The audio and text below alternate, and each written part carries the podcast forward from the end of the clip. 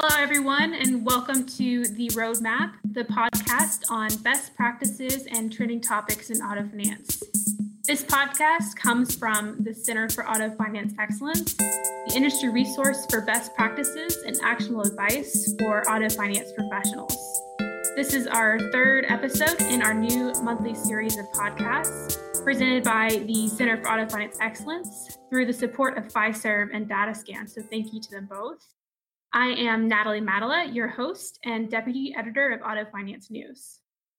As always, you can find episodes of the roadmap, which will be posted on our website, uh, which is autofinanceexcellence.org. Uh, we encourage everyone to visit that site. And um, I'd also love to hear from you if you have feedback or advice um, or topics for future podcasts. Feel free to email me. You can reach me at in Mattila, spelled N M A T T I L A, at royalmedia.com. The substance of the, this podcast touches on just some of what we do at the Center for Auto Finance Excellence, which shares its content through events like this and at autofinanceexcellence.org. Our goal here at the Roadmap is to welcome enlightened and thought provoking guests from all across the auto finance industry to talk out key issues and opportunities with us. And for today's episode, we have a really great guest for just such a talk. Charles Goss is the Executive Vice President and Chief Lending Officer of Security Service Federal Credit Union. I'm very pleased to welcome Charles to this episode of the Roadmap. With over 27 years in the financial industry, including 22 years of credit union experience, Charles is nationally recognized as an indirect mortgage and consumer lending expert. Charles joined Security Service in July 1997 as the company's Texas Indirect Lending Manager. He was promoted to Vice President of Lending in September 1998 and became the Chief Lending Officer of the Golden One Credit Union in November 2010. He returned to Security Service in January 2013 to serve as the Chief Lending Officer, where he now oversees the mortgage services, indirect consumer lending, and asset recovery departments. Charles also has a Bachelor of Business Administration from Southwest Texas State University. So, welcome, Charles, and thank you so much for joining us today. Thank you, Natalie. Um, so, I'm just going to jump right into our questions, Charles. So, Security Service has been the number one lender in the auto finance performance ranking. So, to what do you attribute this high ranking to? You know, how do you effectively manage dealers' expectations? You know, I, I don't believe that we really try to manage the expectations of our dealers, but we certainly manage uh, the delivery of service that we provide our dealers. Uh, you know, we we focus our dealers as partners as opposed to just vendors. Uh, we look at it that it's a very symbiotic relationship. It provides our members point of sale convenience so that it, it helps effectively effectively really make that process a lot smoother for both the members and for us. We really work on the relationships that we have with our dealers. We communicate effectively with them. We talk to them about the deals that they're uh, trying to get to, uh, bought. We we are very passionate about every aspect of our business, and not the least of which is is how quickly we can turn a loan from a application to uh, a funded deal, you know, where we we get the monies to the dealership. But our speed of funding is probably one of the best, if not the best, in the business. And then we truly work on on being consistent. We're we're always there for the dealers, you know, throughout the tough times and throughout the um, the good times. So we're not a lender that that gets in and out of the market. Um, as you know, when things are good, we want to be in, and things are bad, we want to be out of it. We we we try to consistently be there uh, for our dealers day in and day out. And despite these high rankings, you know, for for any lender, there's always room to improve. So, what two or three opportunities for improvement do you see that you know, or that security service is working toward? And maybe what advice do you have for other credit unions and lenders in the space to help them improve their dealer relations? You know, it, it, it, we've been doing this for a long time. Uh, we we were very fortunate to have been selected for the last two consecutive years um, as a top performer, as rated by our dealers.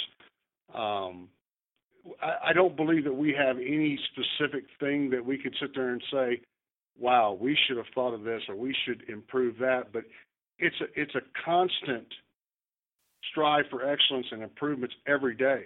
It's all these what I would consider singles and, and, and doubles that that typically add up and make large wins or home runs, if you will. And so it's we're we're constantly looking to improve the way we deliver our service, how quickly we can deliver it through efficiencies utilizing technology, efficiencies utilizing um, how we communicate with the dealers, um, how we pay the dealers. I mean, we, we we literally look at every aspect. There is no sacred cows in in our organization. We're always looking for a potential win.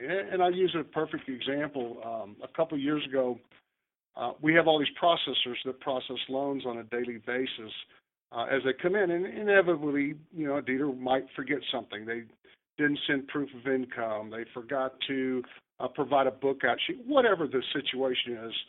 Uh, and so the processor would have to stop and, and chase down this document or whatever. And, and so we created a new position called a, a resolution processor. So now my processors do nothing but just process loans. It's like it's because we want to get our dealers paid as quickly as we can. We have one specific person assigned to chasing stipulations, missing documents. Uh, maybe the, the call came in for 500 more than what we had approved it for, whatever the situation is, and, and it really, well, that wasn't, in our opinion, it wasn't that big of a deal. It, it really turned out to be a very large deal for the dealers because the perception was that we we really cared. We were trying to get loans funded as opposed to, hey, you missed something, it's your problem, and you figure it out. And, and it really resonated with me at one of our events when I introduced that person. The dealers went crazy. I mean, they just they were in love with that person because of what that represented to them. It helped them keep them out of trouble. It helped us stay off our their their contracts and transit list, and it was just a win-win for everybody. So you know, while it wasn't a big thing, it became a big thing. Gotcha. I wanted to shift gears for a minute to talk about, um, you know, competition in the environment. So many of the large banks in the space have strategically been pulling back in the market, as I'm sure you've seen. So is Security Service looking to capture some of that market share, or you know, maybe if you have any thoughts around that in, in general? You know, I would have to lean back and say that what we try to do and strive to do is be consistent. We really don't manage this company uh, on market share. Um, we really manage the company to optimize our balance sheet positions to provide convenience to our members and, and, and to, to really provide that best in class service I was talking about to our dealer partners. And so we, we look at it a little differently. Uh, while I do certainly look at our placement in the marketplace, our placement with certain dealers, uh, because those are, are, are, are potential signs that we either are doing something right or we need to make, we need to make some course corrections. So it's just another tool in our tool chest of, managing holistically this whole process, if that makes sense. Right. Yeah. And you know, speaking of the you know overall market, you, you have 27 years of experience in the financial industry. So, you know, and as chief lending officer, you've I'm sure you've been through quite a few credit cycles. So, based on what you see, do you think we're headed into a downtrend in the cycle? You know, and if so, how how is Security Service preparing for that?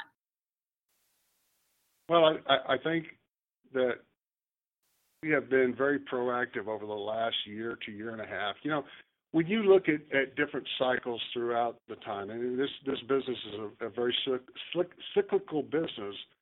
Uh, taking 09 as an example, when we started uh, going into the recession, did, did we make some uh, changes to our underwriting in terms of being more conservative? Yes, we did, because we're in this for the long haul when I talk about the consistencies being there for our dealers through the good times and bad times, I'm not going to just exit a market when things not going optimal and then come back in when I think things are optimal. I'm we, we are consistently there for our dealers. So, so that being said, when you look at auto delinquencies from the CRAs, they're up across the United States 49 out of the 50 states have all reported higher auto delinquency. So uh, we have already made some adjustments to our underwriting strategies. We've gotten a little bit more conservative, uh, again, so that we have a, a sustainable program that can can take these swings in the marketplace, if you will.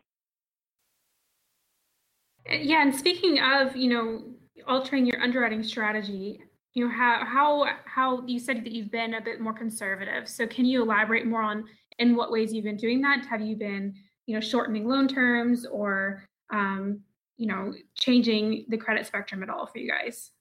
Well, I, I think that what you know, it, it's funny because I see other lenders uh, in the marketplace uh, really moving down into the credit spectrum and buying deeper uh, to to really gain market share, if you will. Um, that's why that's one of the reasons we don't ever measure our success on market share because we don't believe that that's a good metric. What we believe is that we're going to optimize our, our balance sheet and our position in such a way that that it is profitable for us and sustainable for us in the long run. And so, so to be more specific, uh, that when I talk about being a little more conservative, we have shifted our our focus and efforts on what we would consider our, our A plus business and our A, and and less reliance on B, C, and D. While it does negatively impact my net interest margin because those are skinnier deals, they're lower rates, but they're also higher credit quality individuals, and so we don't see the losses on the back end side of it as much. Does that make sense? Yeah.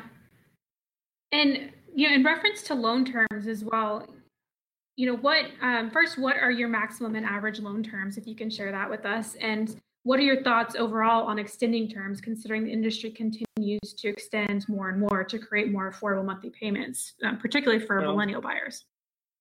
I, I, I understand exactly what you're asking, and it, go back to, go back to the fact that I've been doing this for a long time. All right? mm-hmm. I am not a big fan of extended terms and never has been. And I've seen them. They, when it shifted from 48 to 60, when it shifted from 60 to 72, you know, and it's interesting when you ask, what is my max loan term? Well, my max loan term is 84 months. Uh, but do I do that in every market that I serve? No, I do not. I do it competitively in certain market areas, uh, but I don't do it in every one of them. In our largest market that I do business in, I don't do 84 months, and and um, I, I'm just not a big fan of the, the of the longer term loans. I think it does an injustice to the dealer, to our members. Uh, it, it just really it, it's not a sustainable model in my opinion. Now, again, I'm not managing our success off of market share, so I'm not chasing that. I got to have every deal in every market. We were we are really looking at it more from a sustainable perspective and a profitable perspective. We can't. There's no reason to extend a loan term out just to get a loan. Uh, so no, we have not extended our terms out. Our average uh, uh, term right now, when you look at all the different markets that I serve, is 70 months. So obviously, to get an average like that, I've got a lot of 72 month business in there. I've got very little, I mean, less than 1% of 84 month terms, and I got a bunch of 60 months. So. Gotcha. And I have one last question for you, Charles, which is more forward looking. So, you know, with this year coming to an end, what, what would you say are your top two or three priorities for next year? Sure. You know, I think across the United States, with just about all auto lenders, it's been a challenging year with rising delinquencies, uh, rising collection costs, uh, things of that nature. Uh, what we're truly looking at as our top three priorities is is to be more profitable next year, to be more scalable, and to be more efficient in in everything we do. And it kind of goes back to that. I'm going to try to get any wins I can possibly get, however small they may be, uh, or however large. I mean, I, I, I love the big ones, and but I don't see a lot of low hanging fruit out there you know, we all offer very similar services, you know, in the financial services industry. We're we're trying to compete for auto loans at the point of sale. So from our perspective, the way that we're going to win, we may not be the best rate out there, But what we're going to focus our efforts and energies is having the best relationship, funding faster than anybody in the country if we can do that and we do it sustainably and consistently, and and just really working on our dealer partners to enhance those relationships. I mean, those are really the things that we look at to be keys to our success. Gotcha. Well, those were all my questions for you, Charles. So thank you again for joining us on this podcast episode. I, I appreciate it. I think it was my pleasure. I, I appreciate the opportunity. Thanks so much. And, and to our audience, um, you can find episodes of the uh, roadmap posted on our website at autofinanceexcellence.org and stay tuned for more episodes.